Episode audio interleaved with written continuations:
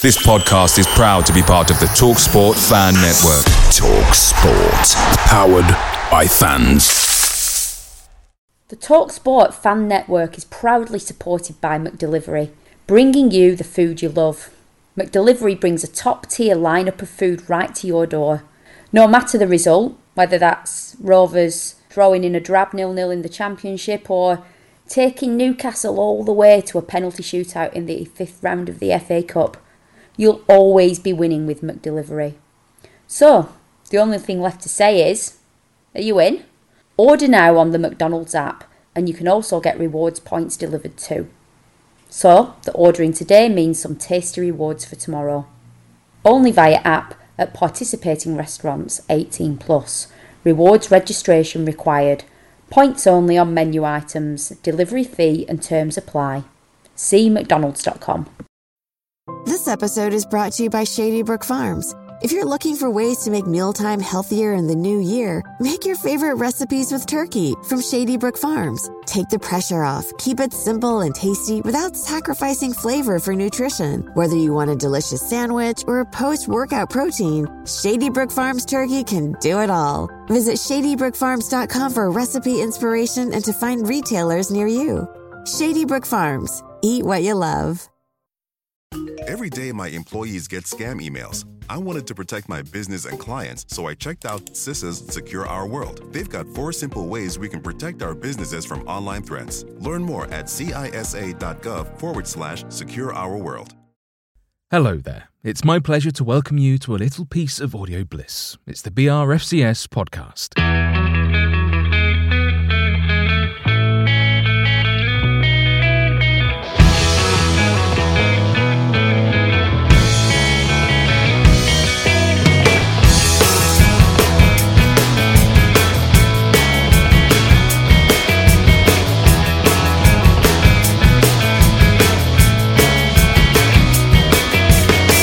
Hello, everyone, and welcome to another episode of the BRFCS podcast.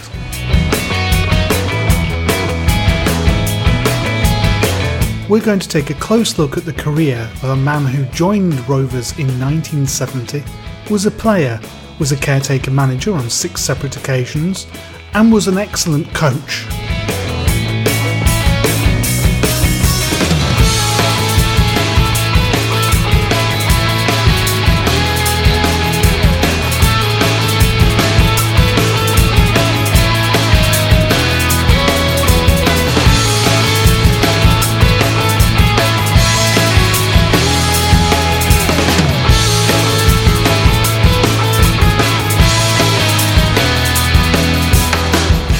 Right, we're celebrating the career of Tony Parkes.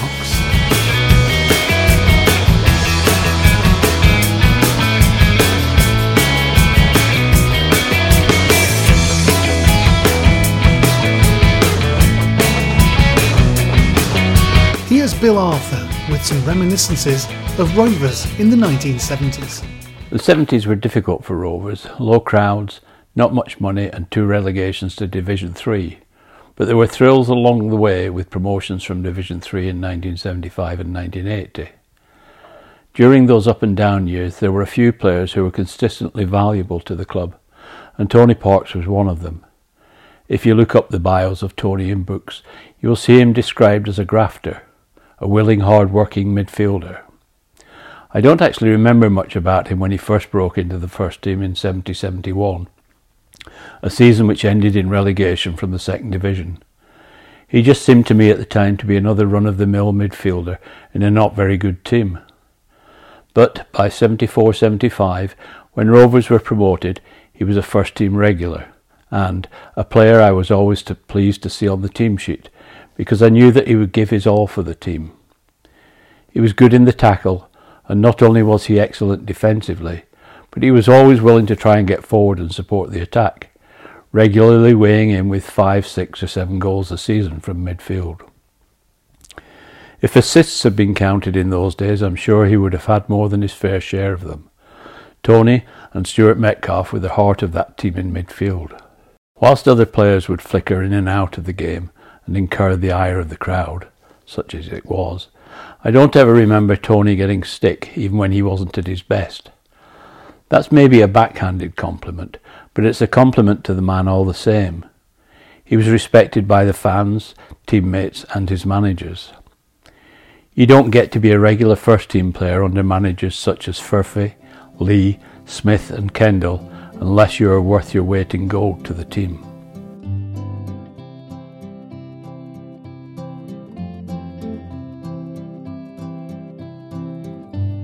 Never out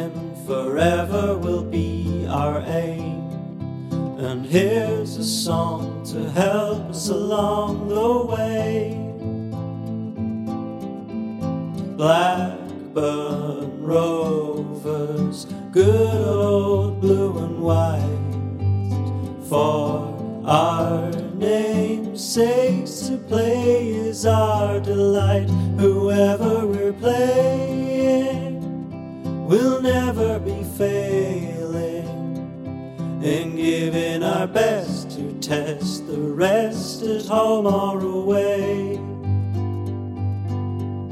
Our name is ranked amongst the all time greats.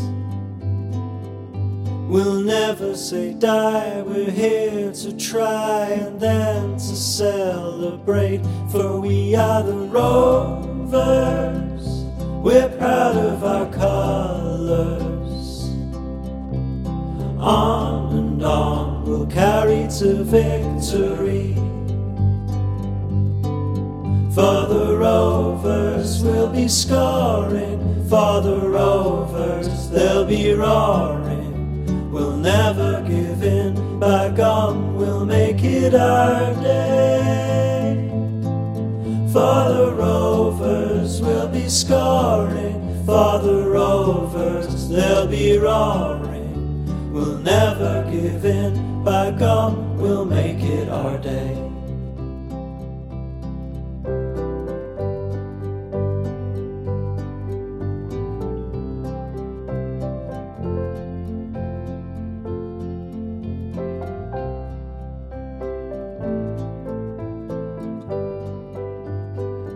In modern football, the term legend is used rather like punctuation. These days, a player need only post a video on his Instagram account, or dare I say it, indulge in hashtag bants with one of his teammates, to be declared an official club legend. But in this episode of the podcast, we're going to deal with a real legend. Born on the 5th of May 1949, Tony started his footballing career at Buxton Town, signing for Rovers on the 21st of May 1970. He would remain a player until injury ended his career on the 27th of March 1982. Overall, Tony made 392 appearances, scoring 45 goals. He was a loyal one club man, giving over a quarter of a century of service to Blackburn Rovers. Intriguingly, when he joined Rovers, it was as a centre forward but Ken Furphy, Rovers manager in the early 70s, recognised something in Parkes and converted him into a central midfielder, a role that he would fulfil admirably throughout the rest of his playing career. Tony made significant contributions to two promotion campaigns. Under Gordon Lee in 1974 5 from the 3rd Division back up to the 2nd, and similarly under Howard Kendall in 1979 80. I think it's fair to say that if you were to quiz any non Rover supporters about Tony Parkes, then the term that would most often spring to mind in the conversation would be caretaker manager. Here's Bill Arthur talking us through the transition in Tony's career from player to caretaker manager. After a broken leg ended his career, Bobby Saxton made Tony the first team coach in 1981.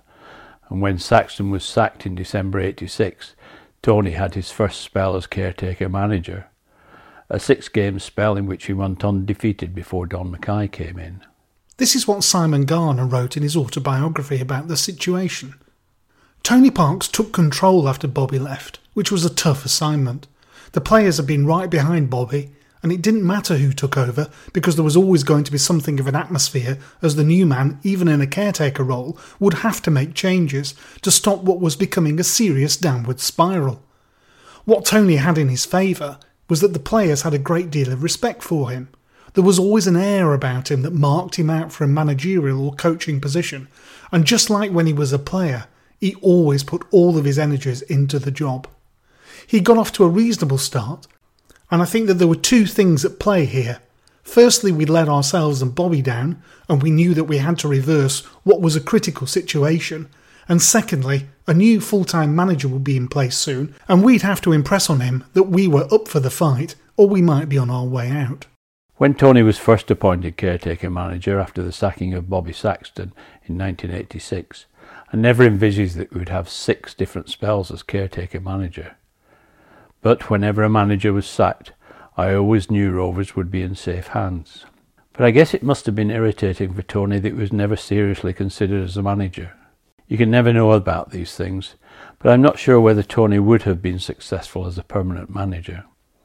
He was obviously a good coach, but I wonder if he was from the same mould as Ray Harford in that respect. One thing for sure is that his record as caretaker manager only enhanced the fans' view of him as a Rovers legend. I wonder whether his legacy would have been tarnished if he had become manager and failed and sacked. Who knows? One thing seems quite certain he quite fancied taking on the job. Here's the audio from an item on Granada Reports back in the day. A number of national newspapers say the former Liverpool boss has agreed to join the Ewood Park club, now backed by the millionaire Jack Walker. But this latest publicity does nothing for the confidence of the man currently in temporary charge of the team. Tony Parkes was hard at work this morning. The last five weeks of his 21 years at Blackburn Rovers have seen him in charge of the team he once played for. His latest spell has seen Rovers gain a creditable 14 points from seven games. Yet that record seems to count for little. Today's headlines proclaim the imminent arrival at Ewood of Kenny Dalglish. And more worrying for Parkes, the prediction that former Wimbledon manager Ray Harford will be second in command.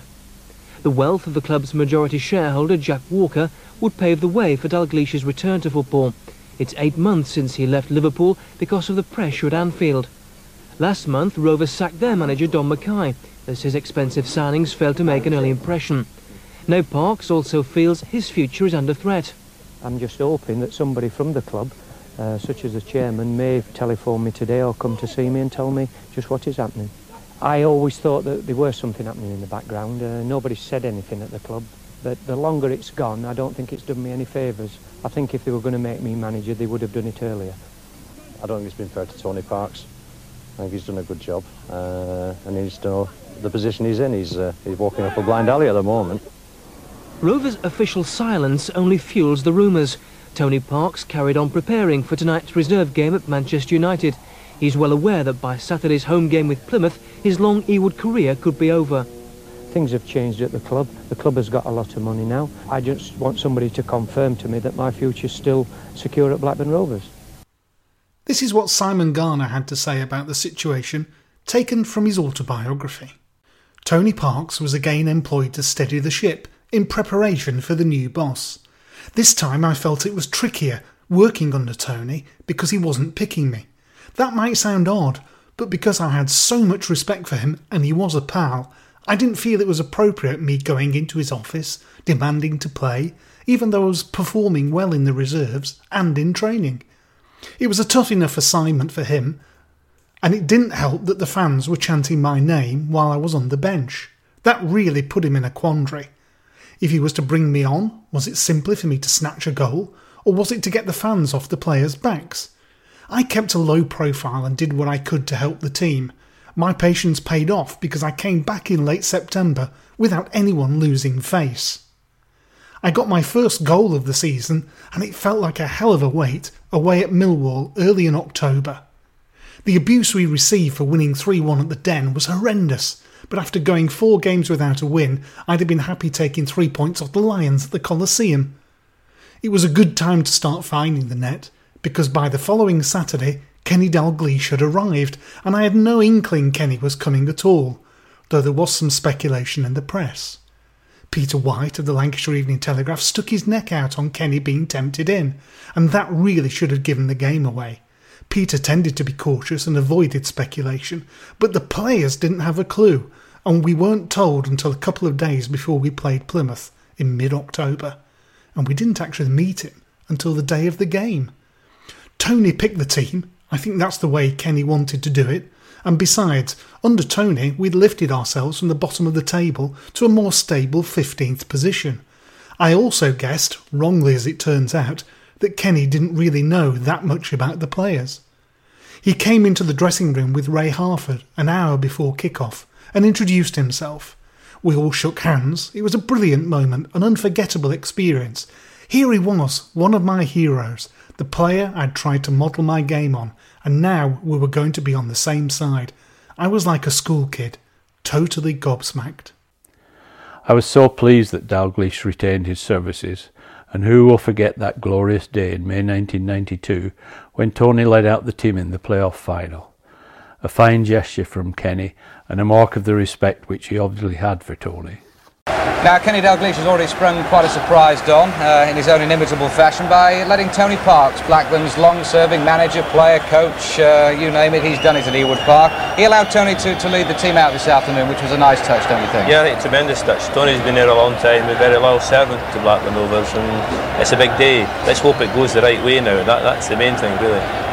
I wonder how much of it was Kenny maybe feeling that too much attention would be focused on him and he wanted to put the attention on the team. It's their day. Yeah, it could well be that. Uh, it could well be, of course, knowing Kenny, he didn't want to wear a suit. There's Tony. Yeah, Tony Park. Here's an extract from Kenny Dalglish's autobiography. Going to Wembley in May was a familiar trip, although this had a different feeling. It was my first and last playoff. Before we left the hotel for Wembley, I told our new chairman, Robert Coar, who had followed Bill, that I was going to let Tony Parkes lead Blackburn out against Leicester City. Tony had been at Rovers for 25 years. Instead of giving him a gold watch, it would be better to let him take the team out. Tony never knew. We were all in the dressing room. I let Tony put his training gear on and then said, Come on, Tony, get a suit on. What, he said. You take them out. Thanks, Tony replied. He didn't need to say any more. I knew how much it meant to him. It was a small gesture of thanks for everything he had done for Blackburn during my brief time and for years before that. To take a team out at Wembley was nothing new to me. Ray had done it before as well.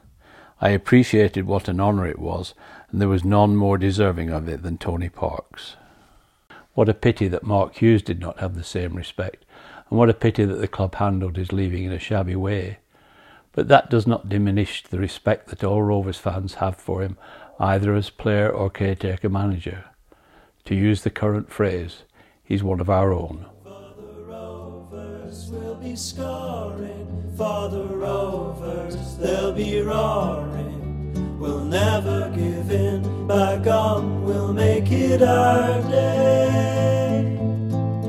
For the Rovers we'll be scoring. For the Rovers, they'll be roaring. We'll never give in. By gone, we'll make it our day.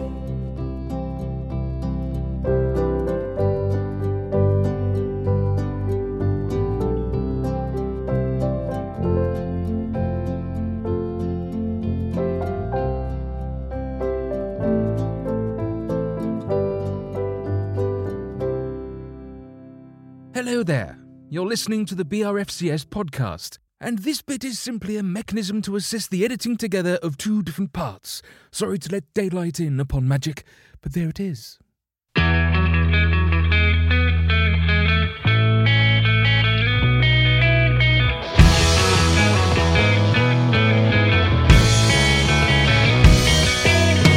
For financial reasons, BRFCS podcast needs a transition into a sponsorship message. This is that transition. Oh well, wouldn't you know it? Once again, bumped into Tony Mowbray here at here at Brockhall. Tony, how'd you take your brew, mate? Well, basic really, uh, tea, quite strong, uh, two sugars, and uh, and I always drink out of my favourite mug. Oh, which uh, which, which one is it? Oh yeah, it's good. And I got it from the Middlesbrough store, um, and uh, yeah, it's uh, from yeah. Oh no no no, Tony, not the middle, the, the Rovers one. Oh, this one, right? Yeah, you can get them personalised at um, at the Terrace store, uh, and of course, and as uh, manager of Rovers, I've got you can get them personalised with all the different players of your choice. Oh, which you know, which which which players would you have then? Well, you, you obviously you've got your, your Lenihans, your Dacks, um, Danny Graham's, proper, proper professional footballers. But obviously, I've chosen my favourite, Elliot Bennett. Oh, of, of course. Well, Joe Rothwell's one of my favourite players. Any plans to get a mug for him? He'll just have to wait his turn, I think. Yeah. But, you know, if you want to get one of these, get your hands on one, you just have to go to the uh, go to the Terrace store and enter BRFCS at checkout. Oh, well, that's that's brilliant then. Thank you, Tony. Yeah, it's fine. But remember, only Tony drinks out of the Elliot Bennett mug. You'll have to get yourselves one with, I don't know, Ben Brereton on it. Oh, ah, okay then.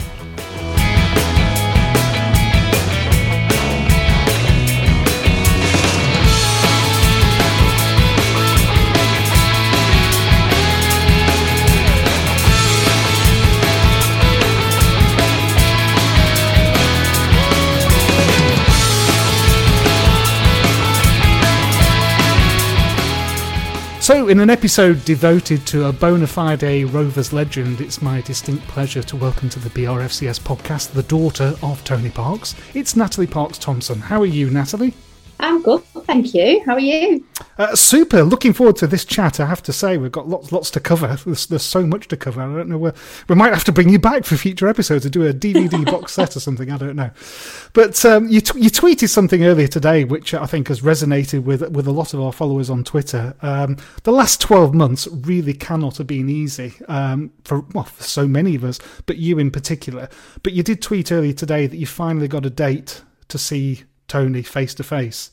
So tell us about that. Yeah. How did the news come through, and how much are you looking forward to it, and how long have you got to wait? Oh, I'm yeah, I'm I'm thrilled. Um, I'm giddy. I'm so excited to see him. Um, we've spent about two weeks apart um, since I was born um, until this year, and I've not seen him face to face for kind of over six months. Oh my word! Um, so it's been a long, long time. Um, so they phoned me today and said that I can go over next Friday and see him. So I'm really excited. The unfortunately the the home that he's in had a COVID outbreak Yeah. um, quite recently. Everyone was fine, but it's just meant it's delayed the visits. Yeah. So they couldn't open up on March the 8th like everywhere else could. So I've, I've had to wait. So I'm just really excited. Just hope I can hold it together enough to actually speak to him. Well, I'm sure you will. I'm sure when you get there, uh, it must be such a nice release valve to know that you've got that coming. At least it's it's been fantastic to to actually see him after so long. So, bearing in mind the circumstances and the difficulty, how's it been for him? How's um how's he coped? It's tough. It's been tough. It's been um, a hell of a year for everyone. Um, but for my dad in particular, it's been really hard because he he no longer understands the world that we live in in the Right. same way that you and I do. So obviously, when when COVID hit a year ago, he didn't understand what this big hoo-ha about this virus was and how he couldn't go to coffee shops and he couldn't go on a walk here with these people and all the kind of the social network that we got that was really helping him and Yeah. maintain his memories um, just faded away and so did my dad and we got a lot more challenging behaviour which isn't my dad. And it's you know anyone who knows him from blackburn rovers will think challenging behaviour tony never.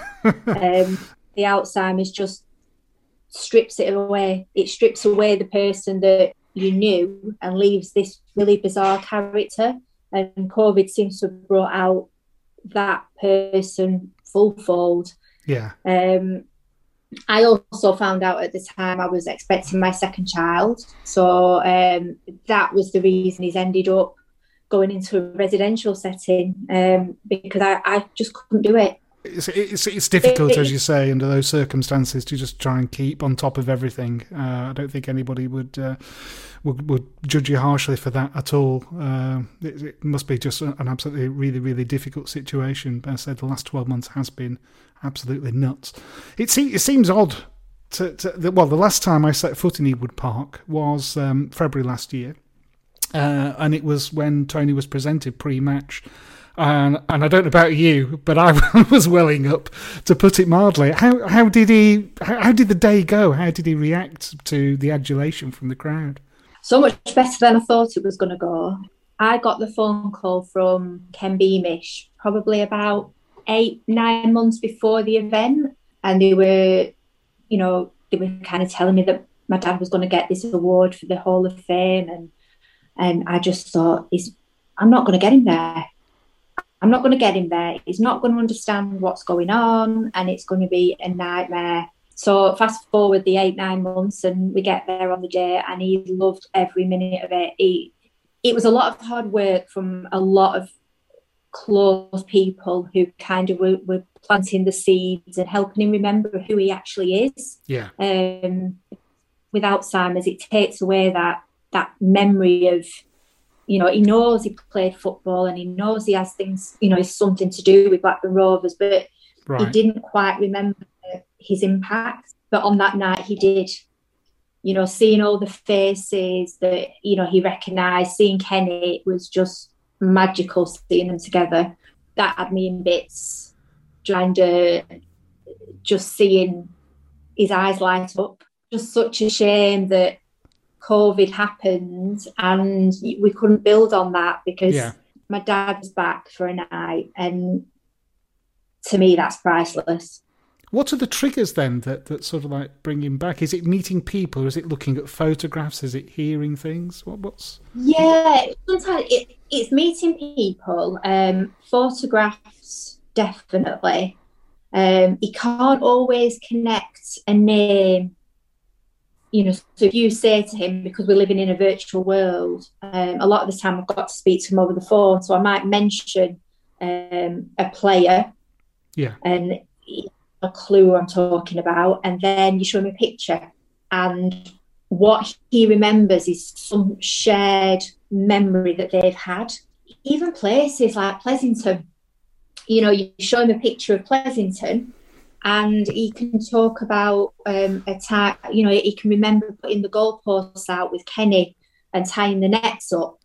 He can't remember the name of Pleasington. He can't communicate that they were training Yeah. but he can tell he put the goalposts up um, and he, you know, tying the nets up and telling kids off for swinging on them when they walked away. And, you know, so it, it seems to be like a a visual image Yeah. A specific memory. Um, and it cannot always be, be somebody's name. It's, it's such a bizarre how how it works is just really weird. But you know, he'll, he'll remember he's done FaceTimes with Alan Shearer. Just earwigging on them conversations like I often do. Um, you just think, how how do you get that out of my dad?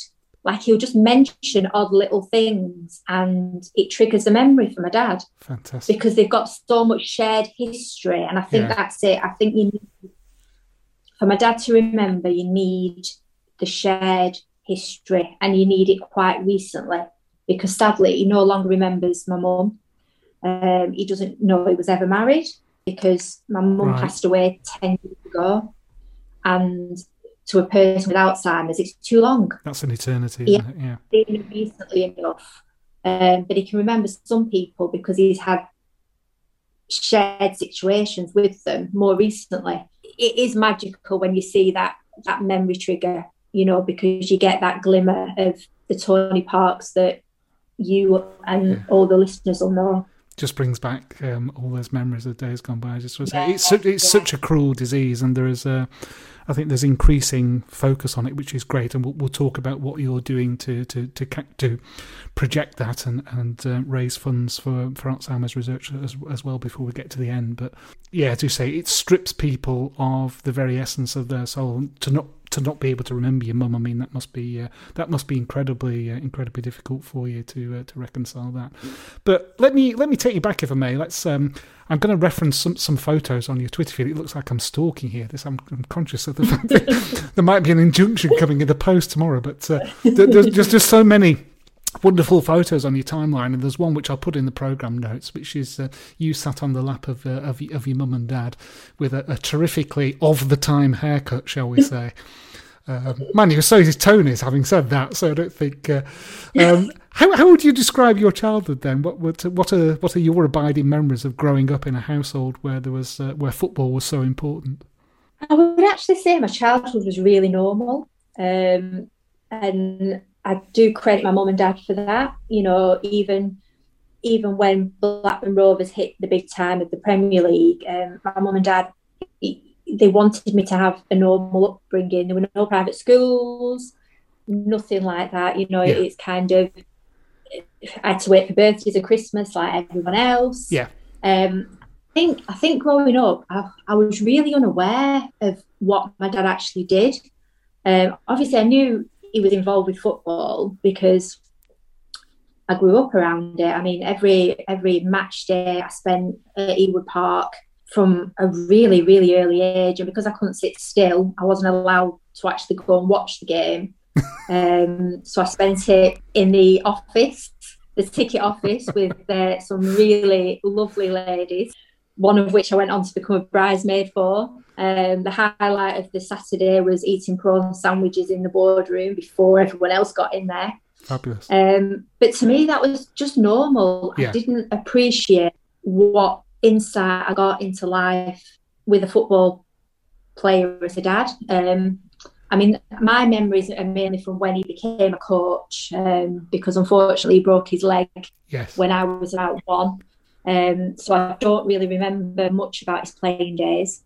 I just, I kind of just, because of how Ewood Park used to be and Blackburn Rovers used to be the kind of really homely family club, I just used to go with my dad on a Sunday and I'd, I'd, be jumping in and out of the baths um, because it was it was great fun. These big shared baths that they had. Be a swimming And pool for you at that age, wouldn't it? Really?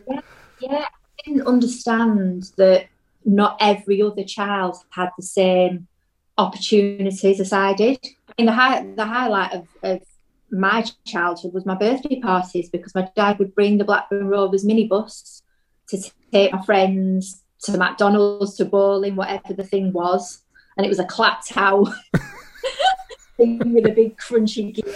Like Rovers in the community, one of those things, yeah.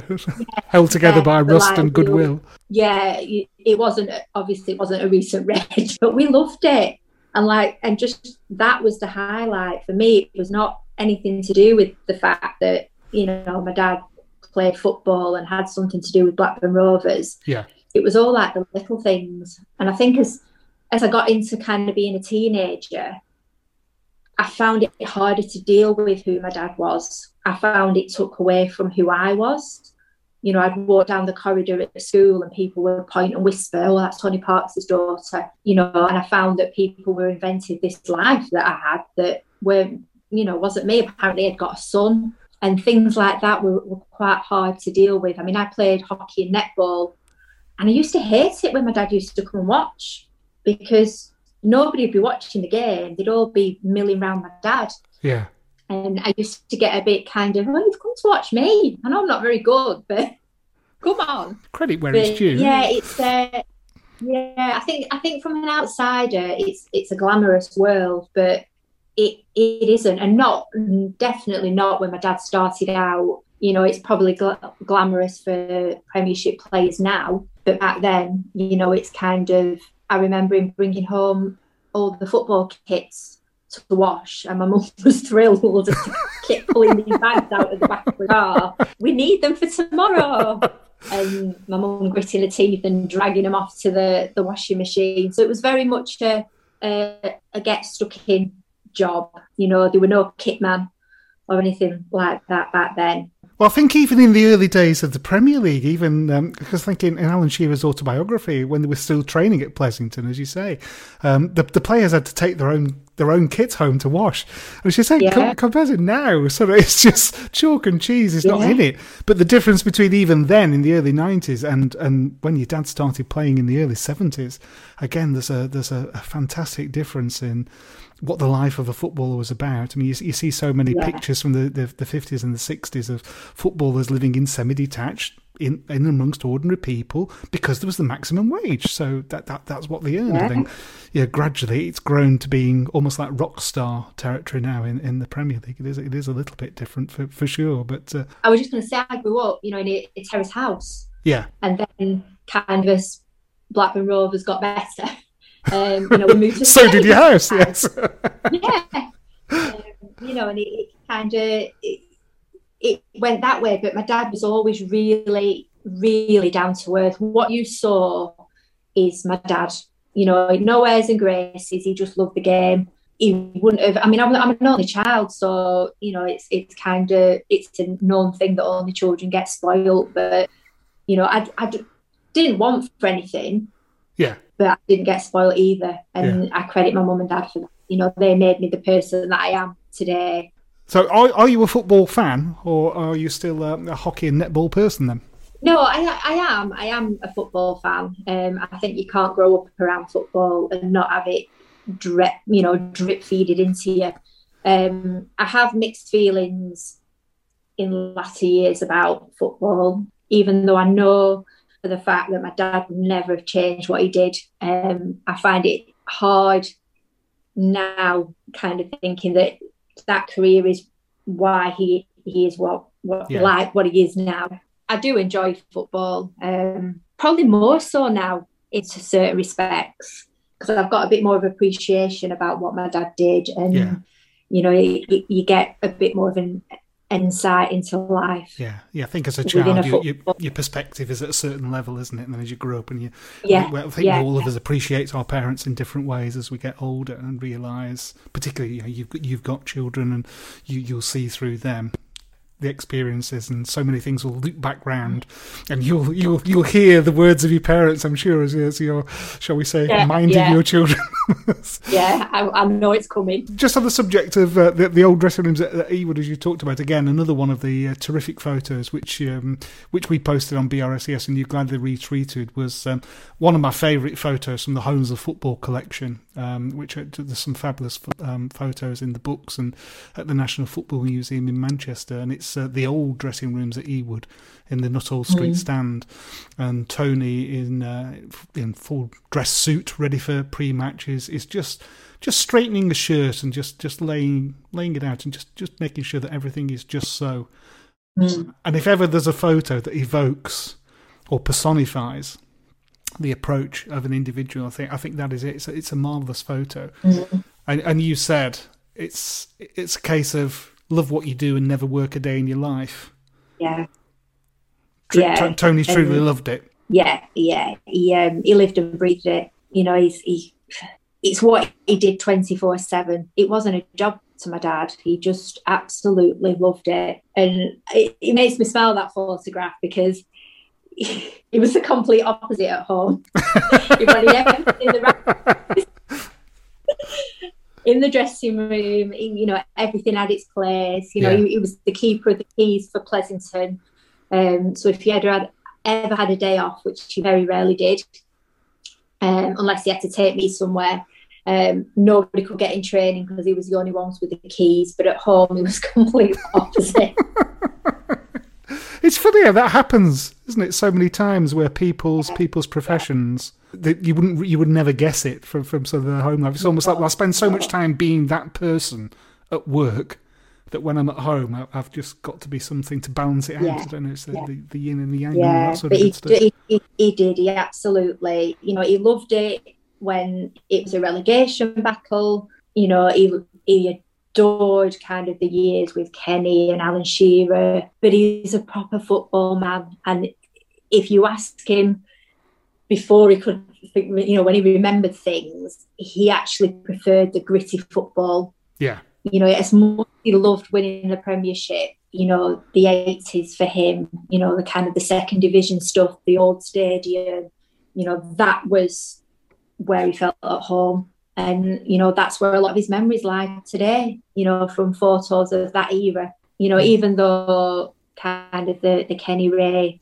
Madad partnership, you know, they sparked off each other. It was something special, which is why they won the Premier League. But for my dad, you know, he would have been happy just plodding along in the second division, Yeah. you know, because he he did it for the football. Yeah. It and wasn't did for the for glamour. It was the yeah, because he knew he was lucky.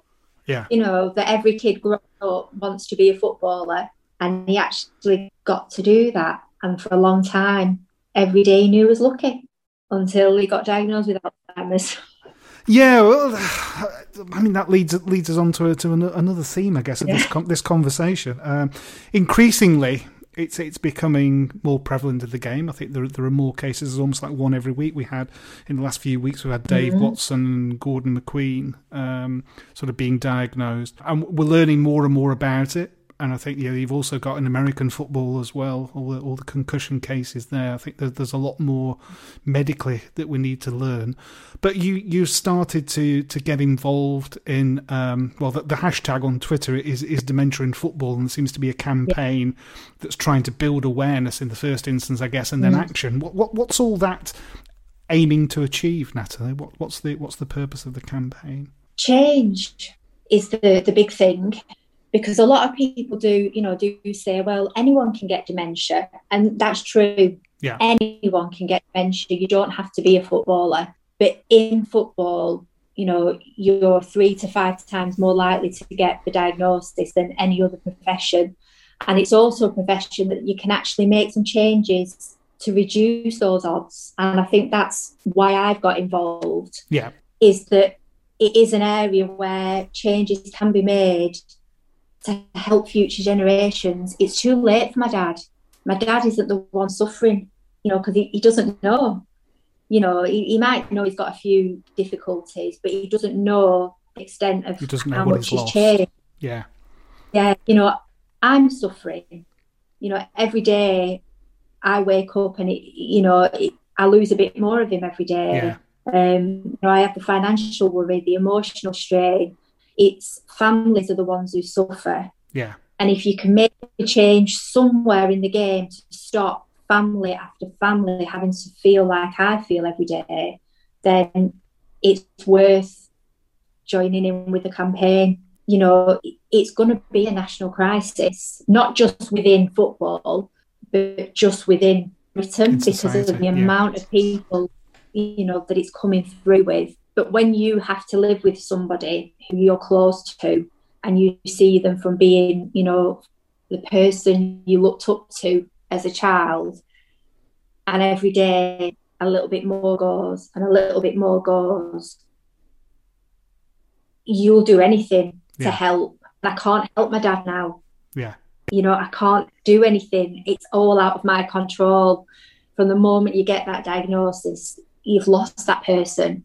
Um, but what I can control is trying to build awareness, trying to get the message out that dementia can happen to any, anyone, but there's also things that can be done to reduce those chances.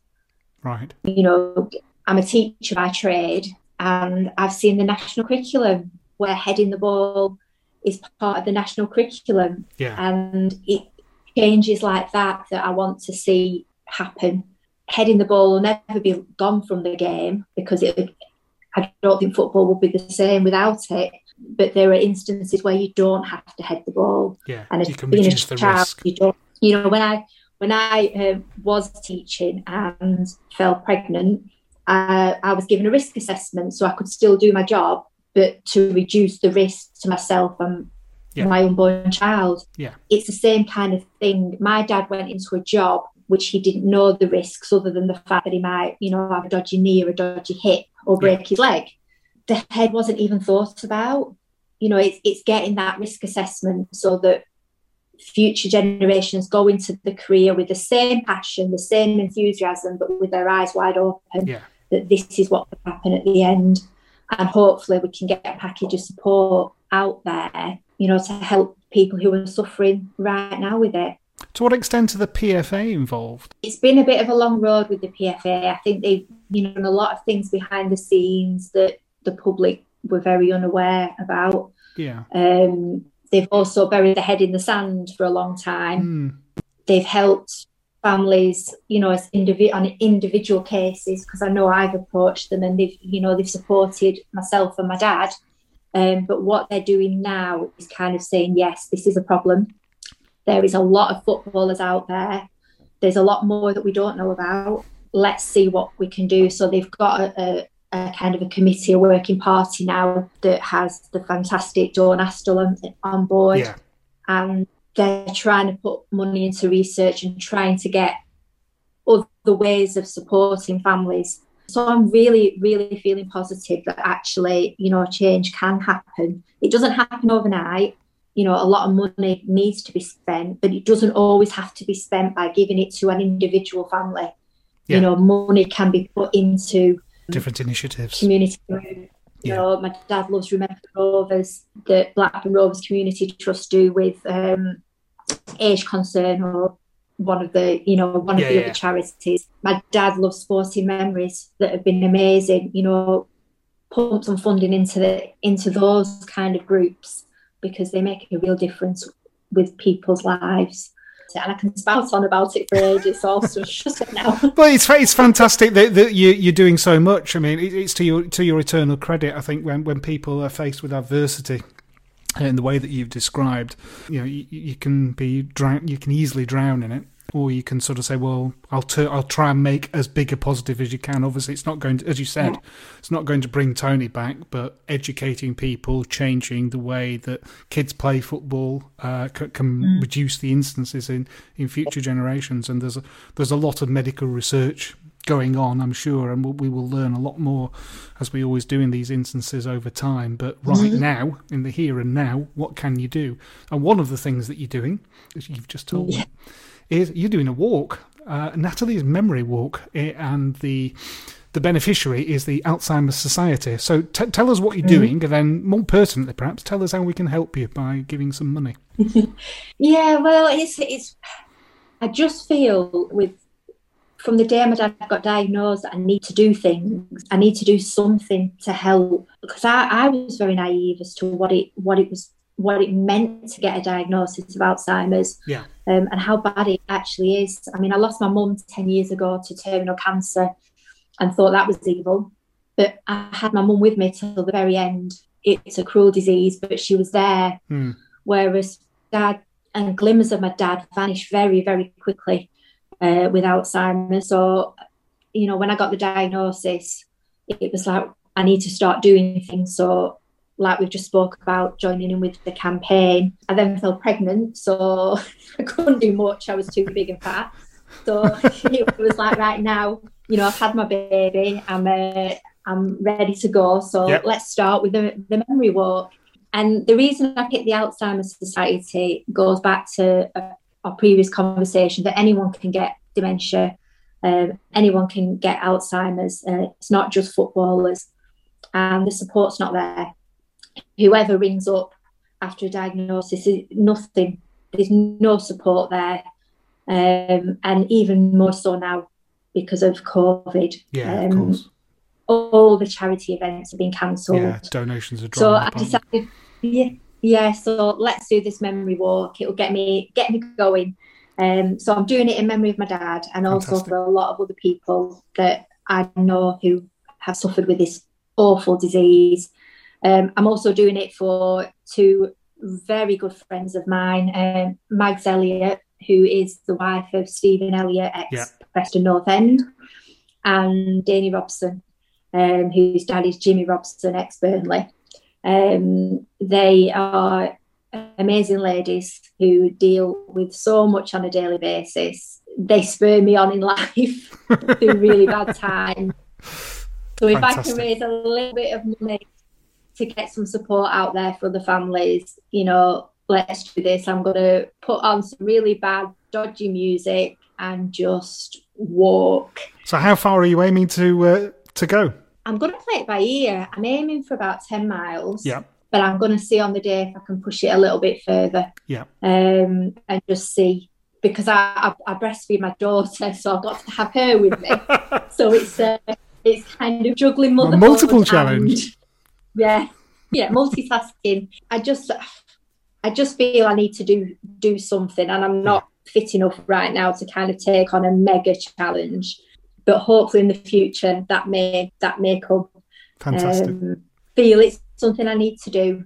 So I do have a Just Giving page. So if anyone does fancy um, I was just donating, yeah, it would be very much appreciated. I mean, I've I've, I've smashed my targets uh, amazingly. When they ask you, when you join up for these things, they ask you how much you'd like to make. So I, I put three hundred pound, thinking I'm sure with friends and family I could cobble that together. And yeah, it's um, it it's done better than that. So I'm so grateful. And it's lovely that I've had lots of donations for people who I've never met before.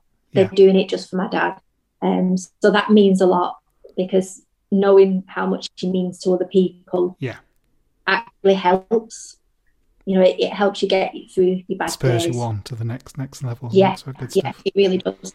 Okay, well, we'll um, we'll certainly put the link in the program notes. As you say, you've got a, a Just Giving page. Um, basically, I think the easiest way to find it is if you uh, if you Google Natalie Parkes-Thompson or Natalie's Memory Walk 2021 and Just Giving, then it will br- it will take you to that page. But we'll put uh, we'll put a direct link in the program notes, and we'll, we'll we'll certainly retweet it on Twitter as well.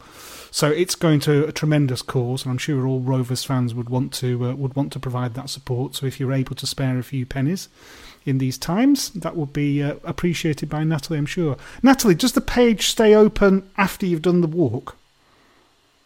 As far as I know, it does um, for for a certain length of time. Right. Um, I know, I know I've done it for other people in the past. Kind of, oh, such a body's just done that, Yeah. and donated afterwards. So it does, it does stay open for a little while afterwards. if, if anybody's listening to this at some point in the future, and um, and and the page is no longer there, but just donate to Alzheimer's Society because that's the, the beneficiary of the good cause. Mm. So um, every every pound that contributes to research and support for all the rest of it will be will be gratefully received, I'm sure.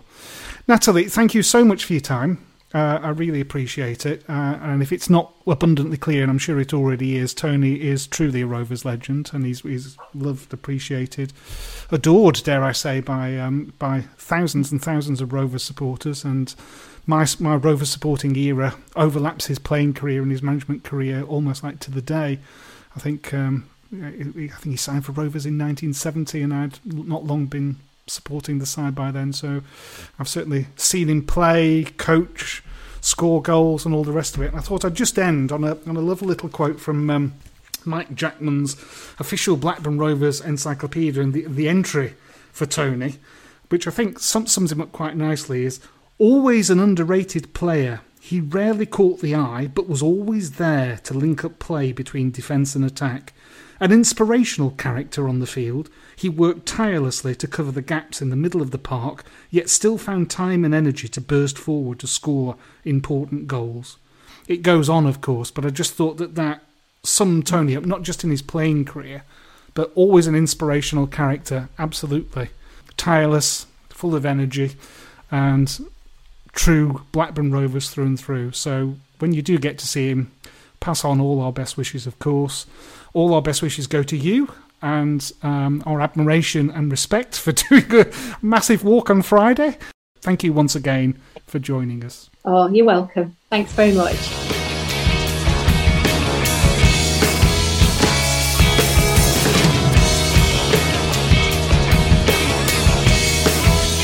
Well, wasn't that wonderful hearing from Natalie about what life was like growing up with uh, a father who was so involved in football and so involved in Blackburn Rovers?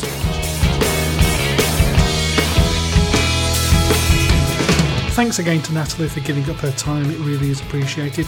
And some thanks in this episode also, of course, to my co contributor Bill Arthur, once again coming up trumps, delivering the goods all the way from Canada. Thanks also to our good friend Only One J Henry for letting us use his version of By Gum We'll Make It a Day. It really is magnificent. Do look him up on uh, Twitter and do listen to our previous podcast episode for more of Josh's work. Thanks to the Symmetry Band for our theme music. Thanks to our sponsors, The Terrace, and thanks to you for listening. We'll be back soon. See you then.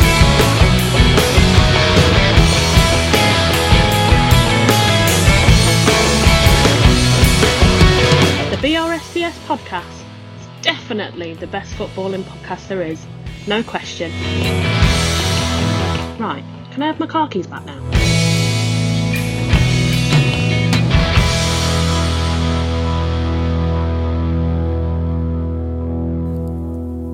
This is the BRFCS podcast. Cheers. Sports Social Podcast Network. It's the 90th minute. all your mates around. You've got your McNugget share boxes ready to go. Your mate's already got booked for double dipping, and you steal the last nugget, snatching all three points. Perfect. Order McDelivery now on the McDonald's app. You in? At participating restaurants, 18 plus. Serving times, delivery fee, and terms apply. See McDonald's.com. This podcast is proud to be part of the TalkSport Fan Network. Talk Sport. Powered by fans.